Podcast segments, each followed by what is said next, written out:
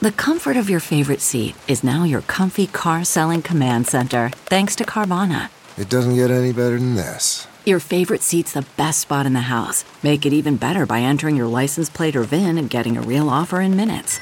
There really is no place like home. And speaking of home, Carvana will pick up your car from yours after you finalize your offer. Visit Carvana.com or download the app and sell your car from your comfy place.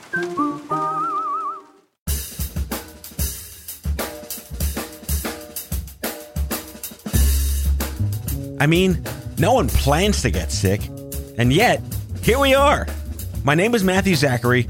A quarter century ago, I was given six months to live with a diagnosis of terminal brain cancer. For more than 15 years, I've been ranting and raving on the air about stupid cancer and now stupid healthcare, and I'm just getting warmed up. So let's all go make healthcare suck less together because you know what? We're all out of patience. Hey, that's the name of the show. Hello, friends. Welcome back to Out of Patience. I had the privilege of talking to Dr. Maulik Majmudar. He's the chief medical officer of a company called Biofourmis, but he's got this crazy, amazing backstory. And a special shout out to a former guest on the show, Grace Vinton, for making the first date happen.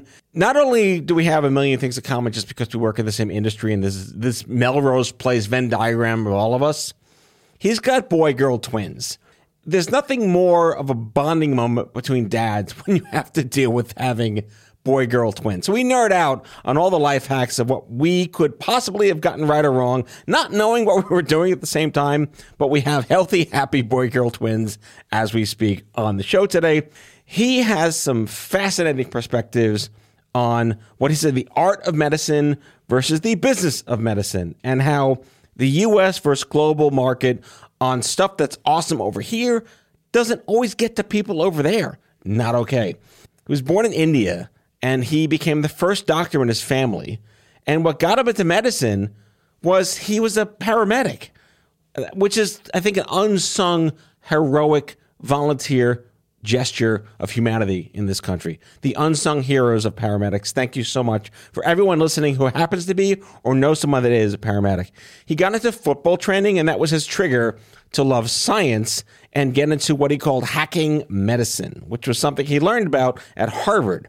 He went on to traverse the country at uh, Northwestern and Johns Hopkins and Harvard and Brigham and Women's Hospital. He went on to work for Amazon and did some really cool things there and then left to start a company, Biofourmis. His vision for the future, and I agree with this, is that our home can save our life. But the creepiness of the device I shall not name, because she's over there and will yell at me for saying her name, what do we trust? How do we know? Data privacy, all that jargony stuff, but we really break it down. Have a fabulous conversation. I'm sure you're going to love it. So here he is, Dr. Maulik Majmudar. Enjoy the show. Maulik, welcome to Out of Patience. Well, thank you for having me. A special shout out to our dear friend Grace Vinton for making this connection. Grace, a former guest on the show and probably a future guest on the show again. That's great. Yeah, I love Grace. How do you know her? I actually met her for the first time in person at a conference, a healthcare conference in Miami last week through Amendola Communications. So she actually was helping with my media schedule. Uh, so it was great. I noticed you have two patents. Does she have anything to do with your patents? no, but hopefully in the future can come up with new patents over beers.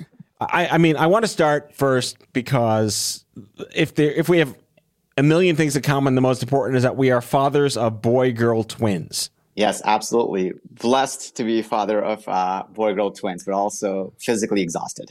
So I'm going to probably get your head nodding here on the radio, but the biggest question we always got asked when they were younger was Are they identical?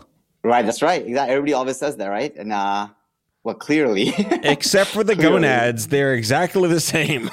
that's right. they couldn't. They couldn't be more different. Let me tell you that. Exactly. Uh, everything from personality to everything in the world. It's incredible, actually. How? Yeah. Or the other one is, um, what's it like raising twins? Like, I don't know. what am I comparing this against? Interesting you say that, actually, right? I think we have so many family members and they all have two kids and we have three, right? And then they're always like, well, it can't be that bad, right? It's just, and I'm like, just wait till you actually go through it, trying to do diaper changes to potty training to everything, sleep training, all that stuff at once with two of them. It's, it's, uh, it's absolutely, it's exponentially different than two kids. Yeah, the the parent of twins life hack is get them on the same schedule as soon as possible right. and be militant. Right. And if they're hungry, screw it. They have to eat the same time. So it's, it's funny. So I think I uh, did not realize that early on, but my wife, she I think read a couple of books or must have listened to some podcasts, but she was absolutely adamant about that one thing, and it's incredible. Uh, thank God we did it because uh, they are on the same schedule now, and it, it, it makes all the difference in the world. And how old are they as of this recording? Yeah, so they're three years old, and we also have a five-year-old son who's an older child. So yeah, so it's, it's three. So here's the thing: three kids under three when the pandemic started. Think about that for a second. God bless you, So my friend. Wow. Our- yeah, our au, au pair left to go back to Argentina, and schools shut down, and then museums shut down, parks shut down. This is all in Washington. We're still in Washington at the time. And my wife took care of all three of them at home alone for an entire year. And then one day she just lost it. She's like, I am done. So we immediately moved back to the East Coast. There's no hallmark card to make the pandemic any better for anyone under any circumstance. So you got your start a long time ago. Like, was this something you were like, you looked at the, the stars as a kid and said, I want to be a doctor one day? No, no, for me, it was actually very different, uh, Matthew. Uh, yeah, I actually, so most people may or may not know this, but I actually grew up in India, and I'm the first physician in my family. That's amazing. So growing up, my dad's an engineer. My brother became went to engineering school. Uh, so when I came to the U.S., I initially thought I want to be an engineer, and then I realized I suck at it. Uh, math was not my forte, and neither was uh, computer science. So the way I got into, I like biology a lot. So I did a you know biochemistry major, but then what got me to medicine was actually I became a paramedic. So I started to do ambulance rides Ooh, wow. Thank you for that service. That's amazing work. yeah, in college, you know, it was really, I just wanted to really understand what this whole thing was all about. I wanted to really experience it before I de- decided to pursue it, a career in it. So the two things, I became a trainer for the football team for Maryland. And then I did the paramedic rides. And between those two, I truly, truly just loved it. So that, that's actually what my genesis to medicine. Was it hard to realize that football in America was not football in India? yeah, exactly. Good one. That's right. That's right. it's funny, you know, I still call it, you know, it took me, it took me years to actually call it, you know, soccer. Right. It's just so uh, natural, right? So We just have to mess everything up in this country. metric system, Yes. wrong side of the road. That was another big one. I mean, luckily I was only 14 when I moved here, so I hadn't learned how to drive yet. But yeah, the wrong side of the road thing was also threw us off. We do pizza really well. That's kind of the one thing you can really own in this country. In certain cities, we do pizza really well. That's about it. Maybe jazz music, because we kind of invented jazz music in this country. Yeah, I'm going to go with pizza and jazz music. Can't go wrong with pizza. Yeah, so that's fascinating. I have a friend who was a paramedic when I was in college, and he used to tell me all these things I shouldn't have known, like the joy routes down Broadway at three in the morning, just because Like they could. crazy, yeah, Yeah. Some absolutely crazy stories of, uh, you know, more, more uh, really incredible sacrifice and uh, service to the country. I mean, paramedics, I mean, they go in dangerous situations, in the middle of the night. They're, it is incredible, actually, how, how much a community benefit they provide. I mean, it really is like an under recognized heroism if you choose to. It's all volunteer. People don't realize that. And, That's right. That's you know, right. and and it's like you know when you're a volunteer firefighter, volunteer, this is a real thing, real risk, and it's just another one of those like unsung right. stories of people taking extraordinary actions in this culture of we versus me. That's right. Absolutely, I agree. And I think, look, I didn't know much about the field of paramedicine at all until I, you know, just volunteered. And it's it's amazing. My my I have a vivid memory of this one specific scenario. I remember it was in the late evening. I was going to arrive at the ambulance. There was a call for some domestic violence, and we arrived there first. And I started to get out of the the ambulance, and they said, "Oh, you can't go in." I'm like, "What do you mean?" It's like, "No, no, we have to wait for the police to come first because we actually don't know if the scene is safe." And turns out that it wasn't safe. There was somebody with a knife inside this apartment building, and we had to wait till the police cleared the area, and then we had to go help the lady. And I was like, "That." And that's just one example, but like, there's so many scenarios that they put themselves in harm's way, and it really is incredible service. So yeah, I, I agree with you. It's very under recognized what they do. Uh, and they're quite frankly, you know, people always say emergency medicine, emergency department is the place where medicine really starts. Well, quite frankly, it's actually not. It's actually the EMS system, right? Where they really start actually right intervening on the patients. And quite frankly, they're extremely skilled. I mean, they have to put uh, all these procedures and IV lines in in a moving ambulance, right? We actually have the luxuries of monitors and equipment and imaging and all these things in the hospital setting. So it is, it is incredible. It's an incredible profession. So I'm assuming that as a football trainer and a paramedic, it further gave you validation that your choice to leave engineering was a good one. That's right. Absolutely. I love the, the, the adrenaline part is one part, but I love the, I mean, it sounds sappy, but love the just ability to actually, actually help people in vulnerable moments, really understand being a little bit nerdy, physiology and all the things that go with it. So yeah, I, I just fell in love with it. So what got you to Northwestern? Yeah, you know, I uh, classic college kid, right? Wanted to get away from family a little, a, a, a, little bit. And you know, when I in- interviewed and toured uh, the campus, which again, Northwestern's undergraduate campus is actually absolutely gorgeous in Evanston, but this medical school was in downtown Chicago, but it really wasn't downtown Chicago. So I was like next to Lakeshore Drive, and so I just yeah, I just fell in love with it, and um, it was a, probably the best four years I've had in my life. So, where did you complete your residency? So, medical school is Northwestern. I did my residency at Johns Hopkins Hospital in Baltimore. And what did you specialize in? What, what, where did you sort of see the the north the the shiny objects? Yeah, so you know, it's interesting. I had an interesting uh, decision making. So because of my background in paramedicine, and I actually spent a year in the trauma bay at Hopkins before med school, I thought I was going to pursue emergency medicine all along until I got to my fourth year of medical school, and I really absolutely fell in love with cardiology and for many different reasons. But so when I did my residency training was in internal medicine at Hopkins, and then I went to pursue cardiology at um, Brigham Women's Hospital in Boston. So I love to, to ask the question like, when did you first realize that the word innovation was just syllables? Yep. good, uh, good point. You know, it's a great question. I I got into this whole world of digital health and technology innovation or health tech, what do you want to call it, uh, through serendipity. And I know you had, if I recall correctly, a guest, Dr. Alan Russell, a little while ago. Love Alan from Amgen. Great guy. Great show. That's right. So I knew Alan when he was still at Carnegie Mellon. Uh, so it's a small world of innovation, as you call it. So what it was, you know, I was doing, and this is crazy for your audience, I was doing work on mouse models when I was doing my postdoctoral fellowship at, at Harvard and uh, Mass General.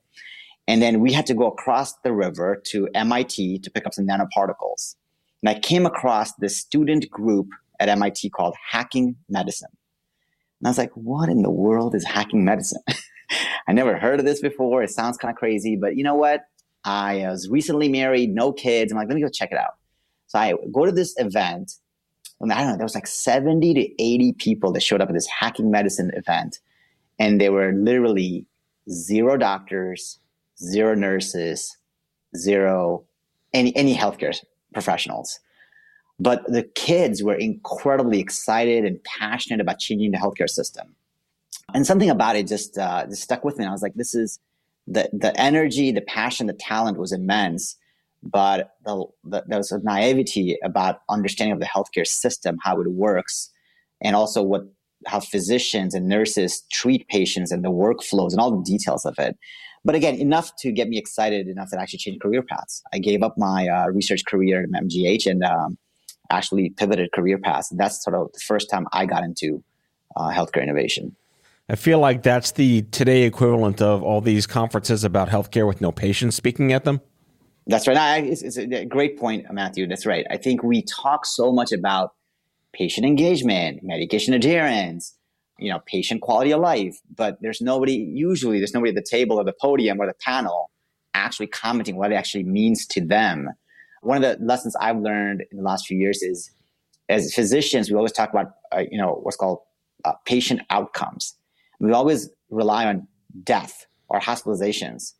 But when we talk to patients, those are not the things they care about. This is more like, can I actually walk down the street? Can I live without pain? Can I actually have a social, you know, be social, not be socially isolated or attend my granddaughter's wedding? And there's so many other factors that matter that it's not always about, did I go to the emergency room once a year? Right? So I think I think we missed the boat on that one. Well, yeah, I mean, I was diagnosed 26 years ago with brain cancer in the 90s, and back then it was like you live or you die. There was no delta between life and death.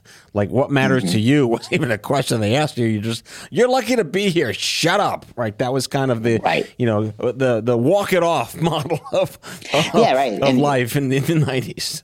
And as you know, right? I mean, look, you know what I do, but I think the the the incredible journey survivors, cancer survivors, go through around with chemotherapy or just the nausea, the pain, the all, all those things matter so much to just your personal, your own life, but also your family and caregiver's life. I think a lot of times in, in medicine, we, we fail to appreciate all those factors. I feel like my big realization that no one really cared about me, and again, this was 26 years ago, things are a little better, was when they didn't really recognize the fact that I wasn't 80 years old with cancer. I was 21 with cancer. And one of the huge successes we fought for as advocates in the 2000s was just that age recognition is tantamount to quality of care.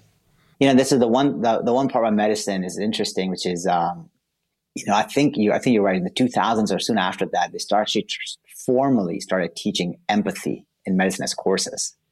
How do you actually relate to your patients? And to your point, age being such a major factor because we're just so used to treating the elderly sometimes forget that when you have somebody younger in front of you, how do you relate to them? How do you communicate them? Actually drives a lot of the quality of care and outcomes, quite frankly, because you know relationship building and trust building is so critical to the, to just this this, this the patient doctor relationship.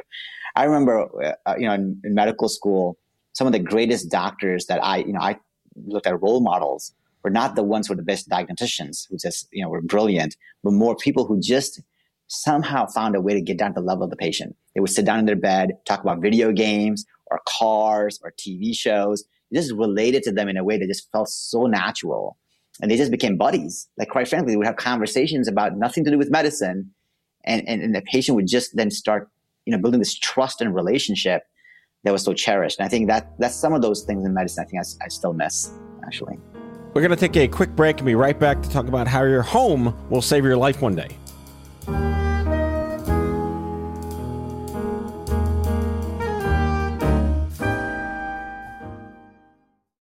CarMax is putting peace of mind back in car shopping by putting you in the driver's seat to find a ride that's right for you. Because at CarMax, we believe you shouldn't just settle for a car, you should love your car. That's why every car we sell is CarMax certified quality so you can be sure with upfront pricing that's the same for every customer. So don't settle. Find love at first drive and start shopping now at CarMax.com. CarMax, the way car buying should be.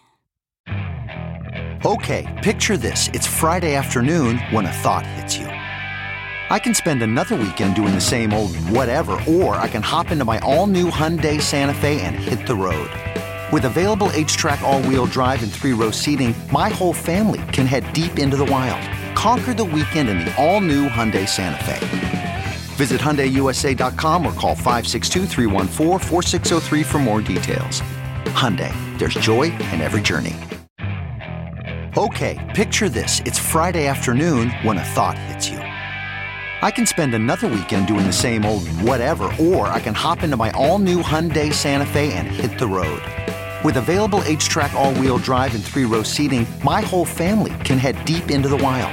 Conquer the weekend in the all-new Hyundai Santa Fe. Visit HyundaiUSA.com or call 562 for more details. Hyundai, there's joy in every journey.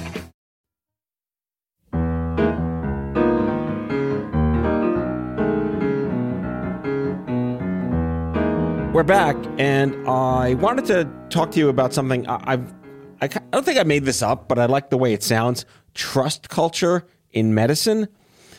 And with this age of genetics and all these new fancy syllables and how do doctors know everything when it's possible to have 80,000 drugs now, where are we at culturally to appreciate that medicine in the next decade is less about what you have inside your body from a tumor perspective and more about what you have inside your body from a genetic perspective? Great question. I think just to go back to the first question of trust, I think you're definitely right that we're in an information age and despite going through years and years of school and training, it's almost impossible for anybody to keep up with the advances in medicine, the literature, the publications, and all, all, all those things. So I think we're in an age where the, the really great physicians will leverage technology and augment themselves through other means. But what they should excel at is that relationship building, the trust they build with their patients and their caregivers, and how they empathize and the delivery of the care. And the information science part of it, they should leverage all the tools available at their disposals to provide great quality care. One of the topics we may or may not touch on today, but I think I want to bring it up. It's just a sort of passionate topic for me. Is is as far as trust goes, the quality of care in the U.S. and globally. What I mean by that is because of the information age, there's so many advances and so many new discoveries in medicine. What's a shame is that not all of those advances actually get to patients. There's data, there's really compelling data in the US that the quality of care you deliver, if you look at just geographically nationally, is highly variable between different zip codes. And overall, as a country, for a lot of diseases like complex, like heart failure, cancer, even just heart attacks, it's pretty dismal, quite frankly.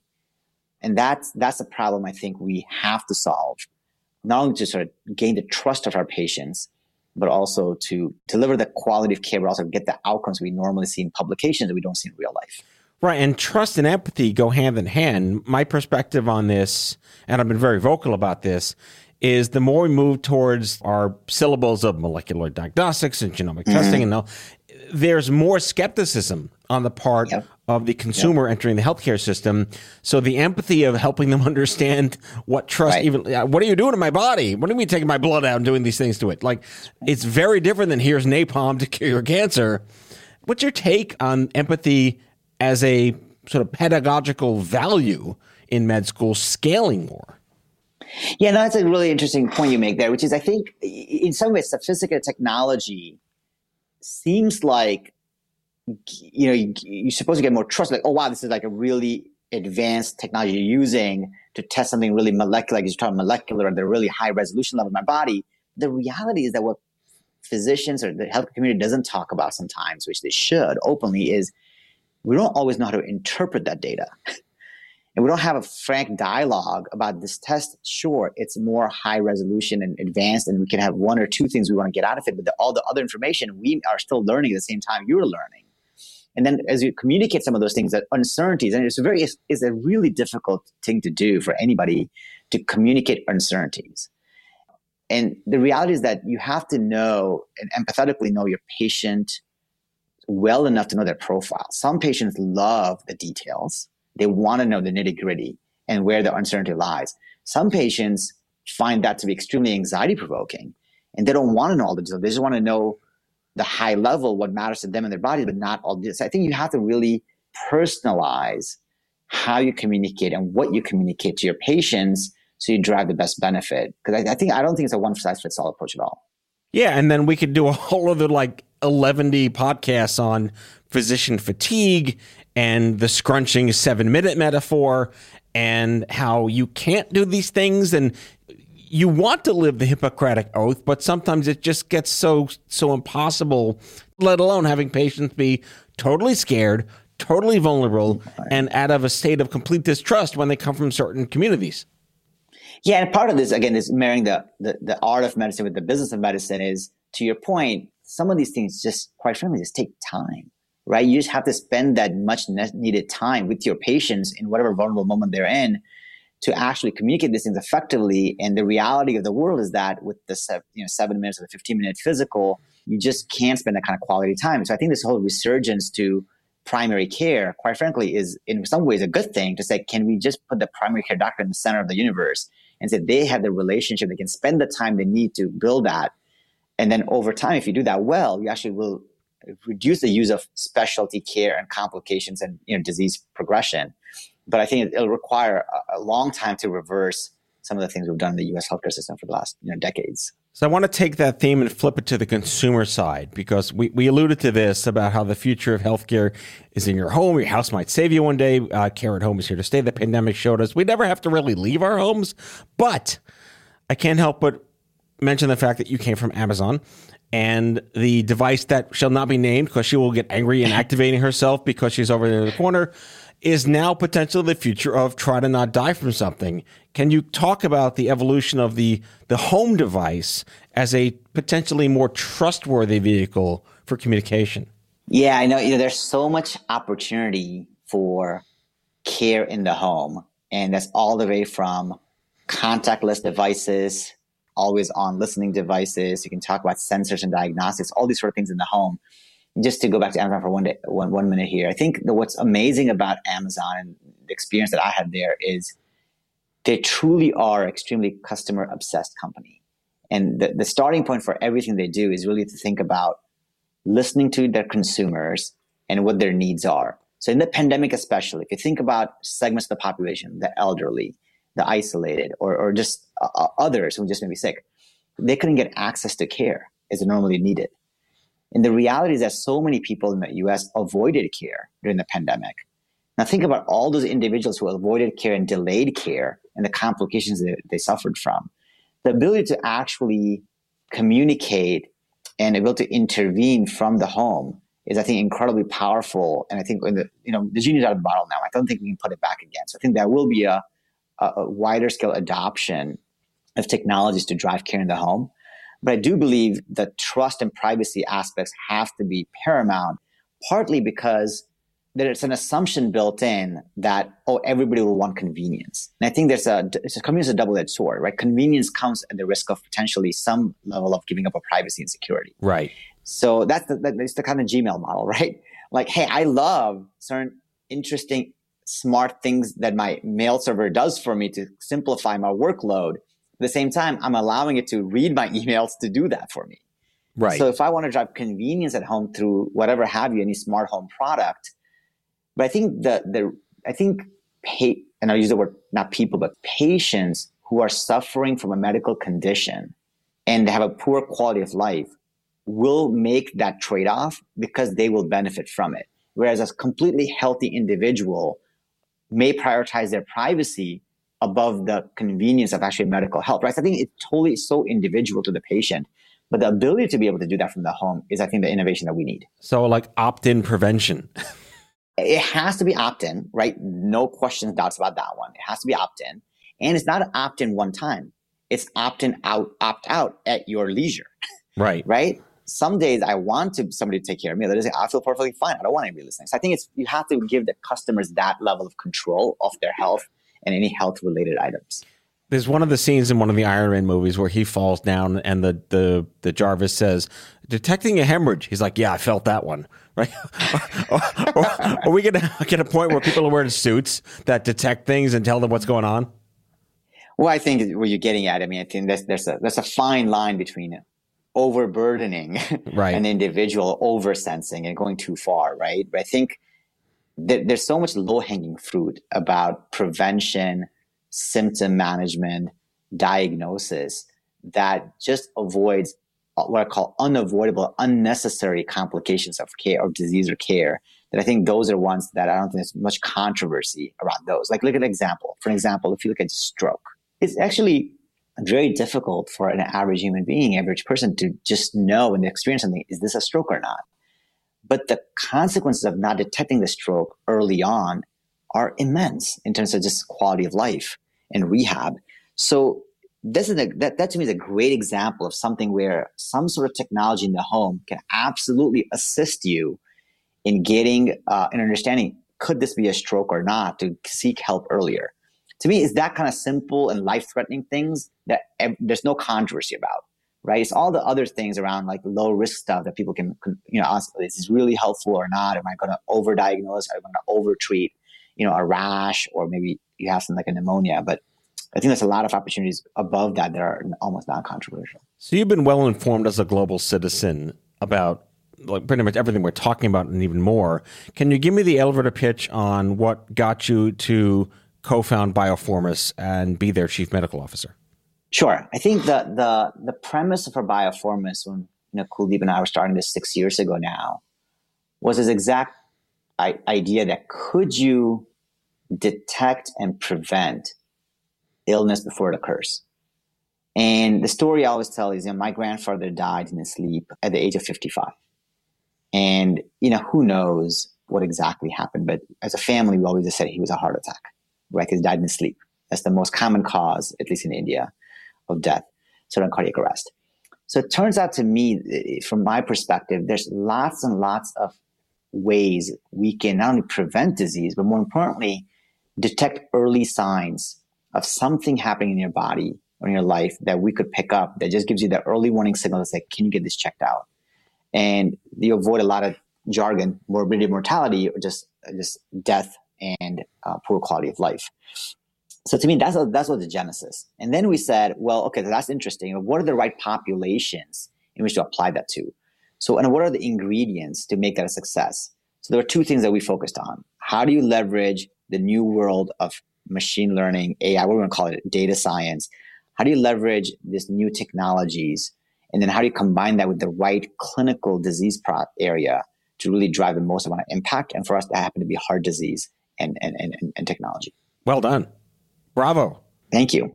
Thank you. I think it's a long journey though, Matthew, right? So we're not there yet. We're still on our, what, hopefully we're at third base or second base now, but it's a long road. I like to conclude by just reminding the listeners historically, we're so much better off than we used to be. And while nothing will ever really be perfect, it's a whole lot better to have the set of problems today we do than the ones we did in the 1960s, 70s, 80s, and 90s. Absolutely. I think I think it's a good reminder, and I always say this, it's a good reminder actually, which is that there's so much room for improvement. However, if you look at just one example of heart disease, there's been close to a 80% reduction in premature death from heart disease through all the medical discoveries and innovations we've had over the years. So we've made a lot of improvement with a long way to go we finally invented something that works. That's right. Dr. Maulik Majmudar is the Chief Medical Officer and co founder of Biofourmis. A special thanks again to Grace Vitten for making the date happen. Thank you so much for coming on Out of Patients. Matthew, so much for having me. It's been a pleasure. That's all for now. If you like the show, be sure to subscribe, leave a review on Apple Podcasts, follow us on social, and tell all your friends to listen. Tell us what you'd like Matthew to cover in his next episode by leaving a message for us at 855 Audio 66, and we might just use it in a future show. Out of Patients is a product of Offscript Health. We are a healthcare engagement company built for patients and caregivers by patients and caregivers. Our executive producers are Matthew Zachary and Andrew McDowell. Our senior producer is Betsy Shepard. Our host is Matthew Zachary. It is recorded, mixed, and edited by Betsy Shepard. For advertising and media inquiries, email media at offscript.com. That's media at offscript.com. For more information, visit offscript.com.